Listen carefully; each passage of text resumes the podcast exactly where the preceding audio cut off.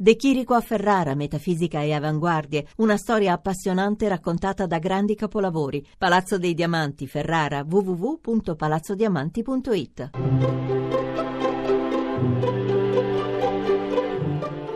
Il pensiero del giorno.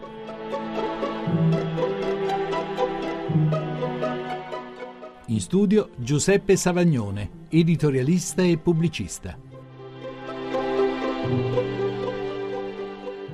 Nell'idea oggi diffusissima che si lavora per realizzarsi vi è un rischio, quello di assolutizzare questa autorealizzazione e di farne l'unico scopo del proprio impegno lavorativo. Certo, è verissimo che nel lavoro noi possiamo esprimere la nostra creatività, il nostro ingegno, la nostra personalità, ma dobbiamo anche chiederci se questo esaurisce il significato di ciò che facciamo perché c'è anche la finalità oggettiva del nostro impegno professionale.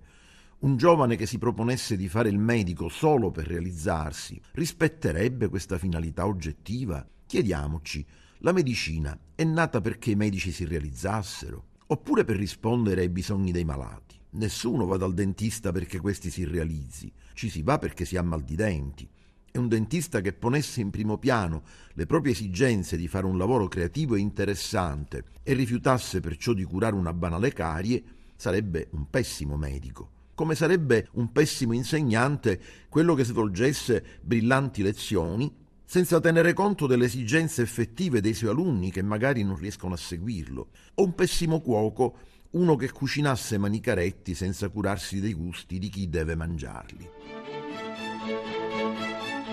La trasmissione si può riascoltare e scaricare in podcast dal sito pensierodelgiorno.rai.it.